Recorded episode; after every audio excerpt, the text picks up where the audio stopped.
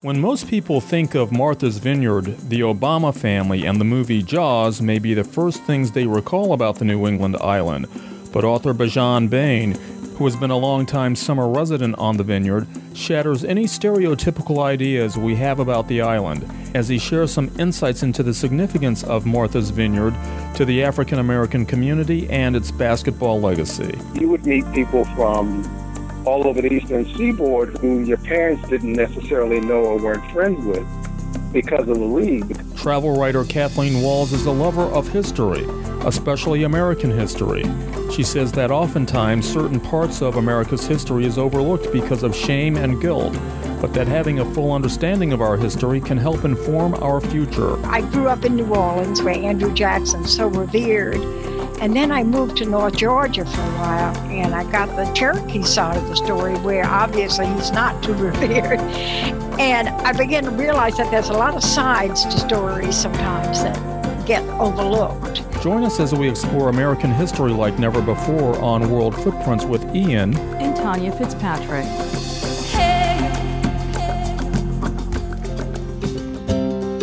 Since his childhood, Bijan Bain has been living in his family's home on Martha's Vineyard during the summer.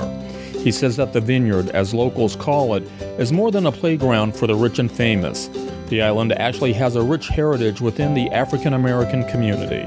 My father's mother had a home, and her mom bought it probably in 1943. And because of that, there's a lot of multi-generational friends I have where my father and mother are friends of the parents. And I grew up knowing the kids of people that have gone up there every summer since they were small. And this is primarily in Oak Bluffs, and particularly in a section of Oak Bluffs that's kind of quiet and off the beaten path up above. And it's not down near the beach or the tennis courts or anything, called the Highlands, where the author Dorothy West and people like that live. Martha's Vineyard has a significant history within the African-American community. We wondered how this has evolved over the years. It's debatable and depends on, for some people, how long they've been going or why they started going or who they knew that was their first entree, whether it was a friend or whether it was relative or whether it was a spouse and the spouse's family.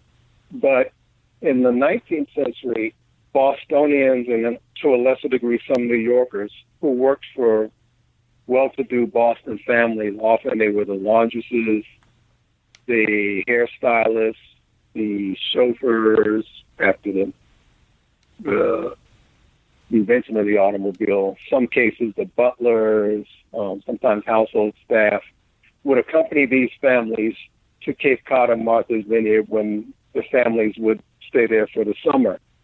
And in some instances, especially in the part of Oak Bluffs that I was referring to earlier, the household staff lived in a smaller cottage on the same grounds as the family. So it was the size of the guest cottage. But eventually, a lot of Bostonians and again, some New Yorkers saved up to buy those cottages to host their own families in the summertime. One may wonder right now if Martha's Vineyard was segregated at a time, if there were places on the island where African Americans were not welcome or did not frequent.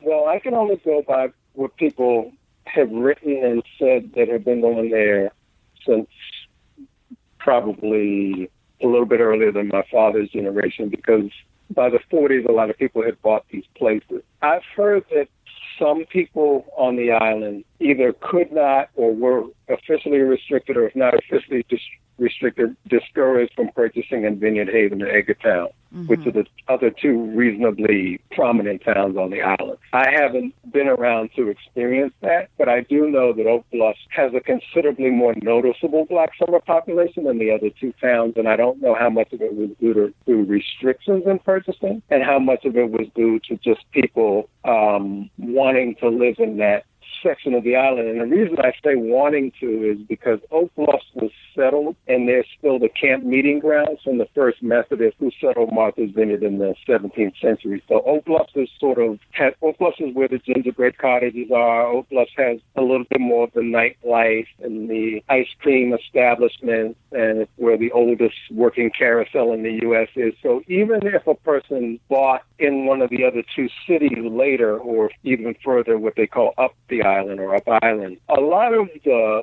pulse of the island, especially in the evening, is in Oak Bluff. Mm-hmm. So I'm not sure if that didn't work out for the best for those families. Sure. And there's a beach right in town where there isn't in Vineyard Haven. As travel journalists, we seek out new places to visit. Because Bijan has been going to Martha's Vineyard every summer since childhood, we asked him how he keeps his annual visits fresh. One way that I've done it, which is sort of an organic thing and you're not really noticing it when you're doing it, is if you're there when there's a friend or a cousin or a coworker who's never been, doing it through their eyes. That's one way. Another way is there are things that are popular now that weren't as popular before the 90s, and then there are things that were very popular before the 90s that people wouldn't do as much now because they weren't coming up there doing them and it's not part of their routine.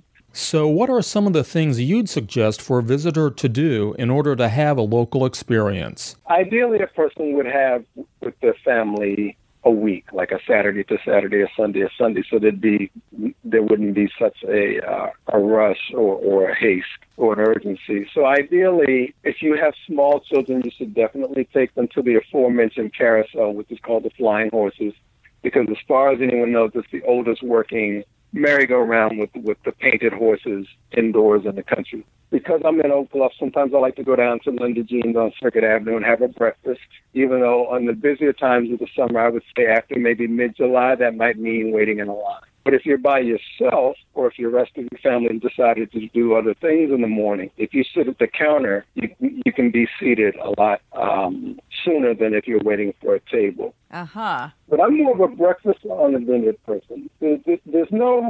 The dinner places don't bowl me over. I've had some great dinners on Martha's Vineyard, but some of the best meals on Martha's Vineyard are just get-togethers at people's houses and just kind of on the grill. Most everyone knows that Martha's Vineyard is a summer favorite haunt for the Obama family and that the Spielberg thriller Jaws was filmed there. But Bijan shared something that is not widely known, the Vineyard's basketball legacy. In the very early 1970s, and this is going to pretty much... It's not surprising that this happened, given that a lot of the people that went to Oak Bluffs in the summer were either from New York City or urban Boston or D.C. or Baltimore or Jersey, and in some instances, some of the bigger cities in Connecticut and Rhode Island. But in the summer, there was a summer basketball league established. Probably the summer of 1970 was the first year, with age groups everywhere from little kids between about 9 and 11, then 11 to 13, then 13 to 15, and then at night, the better players, some of whom were high school players, would play. And some of the kids who had played in the morning games in the level that they played in their own leagues would come back at night around a couple hours before dark and watch the older players play in their games. So because of that, and because it's been going on for almost 50 years, as strange as that seems, there's a lot of people who knew each other as young kids or young adults who were from different cities who met either on teams or on opposing teams in that league or playing pickup on the same basketball courts between the morning games and the night games when they would have the courts open and you could play freely and you could play pickup. So you would meet people from all over the Eastern Seaboard who your parents didn't necessarily know or weren't friends with because of the league, because it was the peak of the baby boom. Also, a lot of kids who lived in Oak Bluffs, and some Edgartown kids and some Vineyard Haven kids, because they were in that age range and seeking something to do in the summertime, also played in the league. So you also got a chance to meet year-round island children who might not have lived near your house or you might not have played with during the day, because they were assigned to or drafted to your same team, so that when you got to be 14, 15, 16, especially if you're a boy, because I think girls teams came in around 1974. Mm. But if you were a boy, you knew all these kids, not just from the beach and the flying horses and the arcade and the ice cream places and the summer jobs, but because you either watched the games, played in the games, or went back down there at night to watch the better players play, or a combination of all three. So I wrote a book about the league because so many people told me that most of their friends from Martha's Vineyard that are not relatives or that didn't summer close to their own house, they made in that league, or they made watching the league or playing in the league. And also a lot of people told me that they probably could count 200 people that they know first name and last name just from playing in that league from the time they were maybe 10 through their early 20s or their college years. Mm. And the other reason I wrote the book is because it was a really different time. There was no Facebook or social media to connect with people that you didn't know. So it served as a sort of gathering place for people who were either working class islanders and families that didn't have second homes to meet the kids of families who were coming there because that was their second home, and meet without really any emphasis on class boundaries, professional boundaries. My parents do this, but your parents only do that. Mm-hmm. You're black, but I'm white. You live here, but this is my second house. Those weren't the things that the kids focused on. Everybody's focus was on basketball and getting good enough or becoming a good enough player to play at night when you got older. So there's a lot of friendships that were formed around that, what we call the court. And so it was an integrated league. Yeah, it was integrated. It was mostly white or black or Cape Verdean year-round island kids on teams mixed with kids from Newark and Trenton and Roxbury and Dorchester and Brooklyn and Queens and Harlem and Providence and the Bronx. So everybody got to know everybody's slang, everybody's culture, everybody's sisters, everybody's brothers, what kind of bikes the other kids had, what people were wearing in different cities. And this was before MTV, where you could readily really see what people were doing in other cities. In his book, Martha's Vineyard Basketball, How a Resort League Defied Notions of Race and Class, Bijan writes that the basketball league also helped foster tolerance. If you were coming from the off-island and playing, or even just playing pickup in the afternoon, you were coming there because your mom or dad or grandparents or great-grandparents had the vision to buy a second home there in the 40s or 50s or maybe the 60s. If you were just riding your bike down there from Oak Bluffs, you lived there all year round and you played 6th grade basketball or 7th grade basketball or 8th grade basketball on the local school team or for your church or for the CYO. CYO is Community Youth Organization.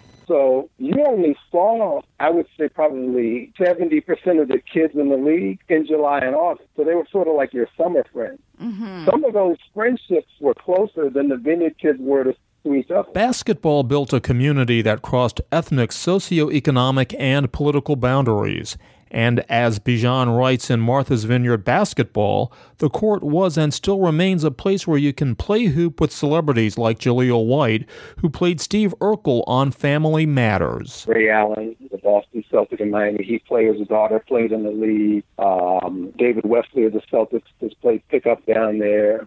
Dr. J has been down to the court. Kyrie Irving played down at the court. A lot of these people have some kind of Boston college or university tie in their families. Obama played down there when he was in law school. It appears like the court was the social gathering place. This was kind of before the era of malls. This was before the era of really knowing what kids in other cities were doing. So other than like maybe a few outlets like fan magazines and Soul Train, there really wasn't a lot of exposure to what other kids around the country were eating, doing, saying, wearing, and that was sort of a little melting pot that wasn't formed for that reason. It was formed to get kids something to do in the summer because a lot of kids' mother or father taught school, so a lot of kids were down there the entire summer. Bijan tells us that in many ways that summers on Martha's Vineyard were like classrooms on life. No matter what their parents did for a living, if they were the dean of some college or their father was a dentist, those kids still had to get summer jobs because you were going down there to learn a lot of things. You were going down to learn that there were other blacks that were professional that you didn't get to see if you were in these isolated suburbs like Milton, Massachusetts, and the suburbs of some Connecticut city or the suburbs of Atlanta. or the suburbs of New Jersey because you might have been the only black kid in your high school or middle school or prep school or one of few, not necessarily only in the 1970s, but one of few. Mm. So to give you exposure that it wasn't an anomaly that your mother and father and your grandparents were accomplished, but you were also expected to shoulder some responsibilities because there was no smartphone, so you were gone pretty much all day. You were at the beach, you were at the flying horses, you were on Circuit Avenue goofing around, you were at your friend's house, you were at the basketball court, you were at the tennis court, so you really didn't have to come back home until dinner time, and then you went back out again to the flying horses or the basketball courts or the dances, which were sort of house parties hosted by a group called the Cottagers that hosted parties for young black kids. And so because you had so much free reign, one, you needed a couple of dollars after you were about 13 or 14. So a lot of those kids had summer jobs up and down Circuit Avenue at, you know, the ice cream businesses and T-shirt shops and taffy shops and things like that. So it wasn't just this thing of, oh, we're just going to go to Martha's Vineyard and play Scrabble all summer and go to the beach and hang out and go crabbing and fishing and play tennis. Yeah. It was more, this is a good chance for you to see what it's like to have a job. Well, the Obama girls have had summer jobs on the vineyard as well. Yeah, that's right. That tradition continues.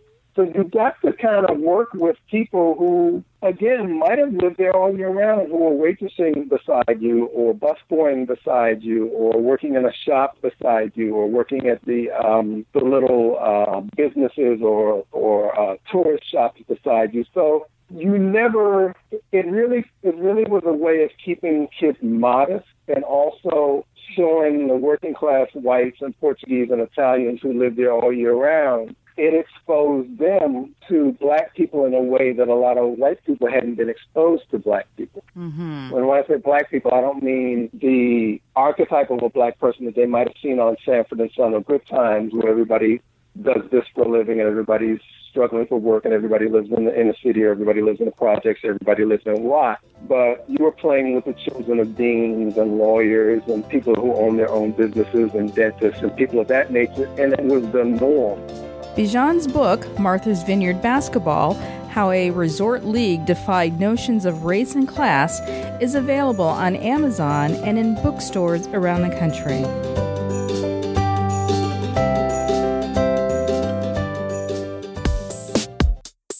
You're listening to the award-winning World Footprints podcast with Ian and Tanya Fitzpatrick. World Footprints connects you to the world one story at a time. We invite you to travel deeper by visiting our website, worldfootprints.com, and make sure you sign up for our newsletter and receive a special gift. Travel writer Kathleen Walls loves sharing the historical stories she discovers during her travels. Her storytelling is truthful and authentic, and she isn't afraid to share stories about dark episodes in American history, like the Trail of Tears. Where did your love for American history come from? I think I grew up with it. All my life I've always been interested in it. I grew up with more of the Southern history, but it branched out to a lot of U.S. history. And I grew up in New Orleans where Andrew Jackson's so revered. And then I moved to North Georgia for a while, and I got the Cherokee side of the story where obviously he's not too revered. And I began to realize that there's a lot of sides to stories sometimes that get overlooked. And that's when I really began liking to dig into the lesser-known parts of history, the things that, everyone doesn't automatically know. Kathleen, when I look at some of the pieces that you've written for World Footprints, and I see the connections from places that have a great deal of meaning for me, such as Kinston, you toured Kinston and wrote about a farming and industrial city. My mom just got back from Kinston 2 days ago, which is her hometown. And so I always love hearing stories about Kinston, particularly given that I knew it as a kind of a sleepy Southern town, black and white, that was in the heart of North Carolina's agricultural and tobacco farming community. And I saw a different side of it completely. When I went there, I didn't really know what to expect. I had never been there before. I knew, tobacco growing. And I did watch A Chef and the Farmer. You know, I like cooking channels a lot. And I when I got there, the art, the way the community has revived itself from, you know, this depression into a beautiful, vibrant community, I loved that. I love what they're doing. I love the way they're promoting it. And they have such a nice mix. They have the history. They have the art. You know, it's just a really interesting place to visit. And it wasn't something I was really expecting. So often when I go to a place that I don't know a lot about, I'm expecting one thing, and then I find something different. And I love that. Well, speaking of unexpected surprises, you also wrote a story about one of my hometowns, or actually my hometown, Detroit. Detroit, right. I didn't know that. Yeah. So what were your expectations before you went to Detroit, and how did those change? I think I had, again, it was my first time there, and I was expecting that rundown town, all of the auto shops closed down and not much else, and was very surprised when I got there to find even things that I didn't get to dig in. The architecture was so beautiful that I would have liked to have seen a little bit more of that even than I did. The art part I liked so much because, not so much because I think the art was that great, but because he took a neighborhood that wasn't safe, and living close to Jacksonville and growing up in New Orleans, I can understand a lot about neighborhoods that are not really safe, and then turn that into a place where visitors go, tourists go, people are now safe to walk around those streets. And that's what I really, really liked about that art community. Now, one of those other places, too, that you went to that has, again, a personal connection for me is Western New York. You wrote two pieces on Western New York and one on Niagara Falls. Explain to our listeners about your time in Western New York and what you got out of those experiences, particularly given the strong influence of the Native American tribes in Western New York. Again, that's one of my big loves. In our history, I mean, these Native Americans were here before we ever came over, and yet they're so overlooked in history. And I don't like to see anybody just get passed over. And I'm much more familiar with the Cherokee culture, having lived in Georgia, and the Seneca was something new and different, but I was so impressed when I went up there with what they're doing. One of the things that really struck me was interesting, I don't remember the gentleman's name who did us, took the tour with us, led us through the museum, the center. And he mentioned that visitors would sometimes come up there and say, well, you know, why aren't you guys wearing buckskins and headdresses? And he pointed out that our culture has evolved just like the white culture has evolved. You don't see the white man running around in covered wagons and things like that. And I think it made a very good point, that it's not just something that existed once upon a time. It's a whole culture, and it's moved forward parallel with American culture, and yet it's still retained the ties to its own heritage. You wrote a story, and I must say it's one of my favorite articles that you've done on the Trail of Tears. Tell us about that, what you experienced, and what you knew about it even before you... I didn't really have a lot of background on that. A lot of the people up there have Cherokee ancestry, and I at one time met a Cherokee chieftain, Freeman Owl, and one of the things that I liked that he said when he started talking to me, and it was just a one-on-one, it wasn't a group or anything, and he said, white people get very embarrassed sometimes. He said, but don't. He said, because you didn't do it and it wasn't done to me. And I thought that was a very good way to look at it.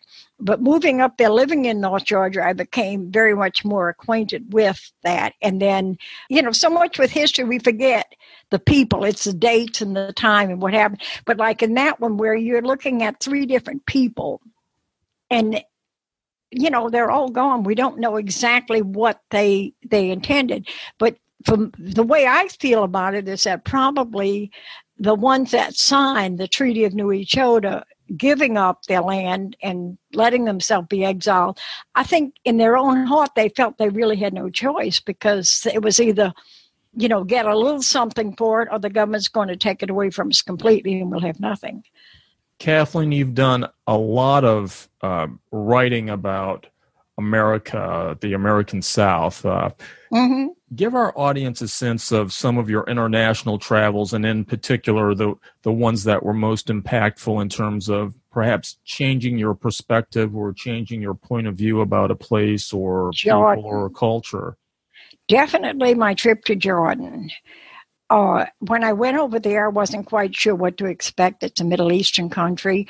I know here people see someone walking down there that's obviously dressed as a Middle Eastern. They'll get stares sometimes, and even worse sometimes. Over there, I found everyone was so friendly, very supportive. They all spoke English, which amazed me. I found out that from sixth grade up, they're taught English in school, and I think we're lacking something by not teaching other languages. And the other thing, the big thing that impressed me was that they were so energy conscious. Nice, beautiful, upscale apartments. And you would see clotheslines on their porches, solar panels. It made me feel like we're very wasteful compared to their culture. Mm-hmm. What has been the most transformative travel experience, either in this country, in the United States, or abroad? But what has touched you the most or changed you the most? I guess I would have to again say Jordan, because it was such a different culture. One of the things that really struck me coming from there, too, the Lawrence of Arabia story, which as a young person I had watched the movie and didn't think too much of it. But today, going over there and hearing people say, oh, I wanted to visit my relative in here or there in one of the other little countries nearby, but we have to have a visa to go there. And looking at what Lawrence of Arabia was trying to do to make one country, I'm wondering if just that one fact that he didn't succeed at, if Woodrow Wilson had accepted that and pushed that at the Paris Peace Talks, that maybe a whole situation today with the Middle East would be a different thing. And I think that made the biggest impression. Again, looking at so many of the articles you've written for World Footprints, is there one of the stories that you have shared with us that has surprised you the most? And which one and why? Goldsberry in Santa, right outside of Orlando. And our trip, it was a very small press trip, and we were mostly talking about a lot of the things, some of the food and destinations there in Sanford, Seminole County. And the lady who runs, I don't remember my name offhand now, but she stopped in, met us at lunch, and began telling us about Goldsboro. And all of us were so interested, we started asking our host, is there some way we can go there? And that's how that story came about. I had never heard of the place before. What would you like people who are reading your articles to experience and understand through your experiences and writing? I would hope that they would, at first off, be interested enough to want to go and see that place for themselves. And then when they're there, come there with a little bit of background knowledge on it and hopefully even gain more and take an interest in it that way. You can read all of the wonderful articles Kathleen has written for World Footprints by visiting her author profile page at worldfootprints.com. And you can read about some of her other adventures on her travel e-zine, AmericanRoads.net. Between Kathleen and Bijan, they took us to places we already knew, places we have experienced before, and we also learned some new things about the history of our country. I know it took you back to some places you experienced in your childhood. Very true, dear. My mom's family and her ties to Kinston, it was nice hearing about Kathleen's visit there. And in the 90s and going to the present, Martha's Vineyard has really been a big part of my life and our life together as well. And so it's always good to revisit those places that have a great deal of meaning. Well, these guys allowed us to be tourists in places we've lived before, and we know that many times when you live in a place, you're not often a tourist. And part of the travel experience is discovery of our common history, as Marcus Garvey said. A people without the knowledge of their past history, origin, and culture is like a tree without roots.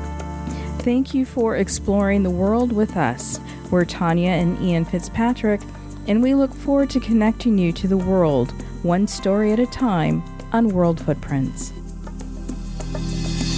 This World Footprints podcast with Ian and Tanya Fitzpatrick is a production of World Footprints LLC, Silver Spring, Maryland. The multi-award-winning podcast is available on worldfootprints.com and on audio platforms worldwide, including iHeartRadio, Public Radio Exchange, iTunes and Stitcher. Connect with the world one story at a time with World Footprints. Visit worldfootprints.com to enjoy more podcasts and explore hundreds of articles from international travel writers. And be sure to subscribe to the newsletter. World Footprints is a trademark of World Footprints LLC, which retains all rights to the World Footprints portfolio, including worldfootprints.com and this podcast.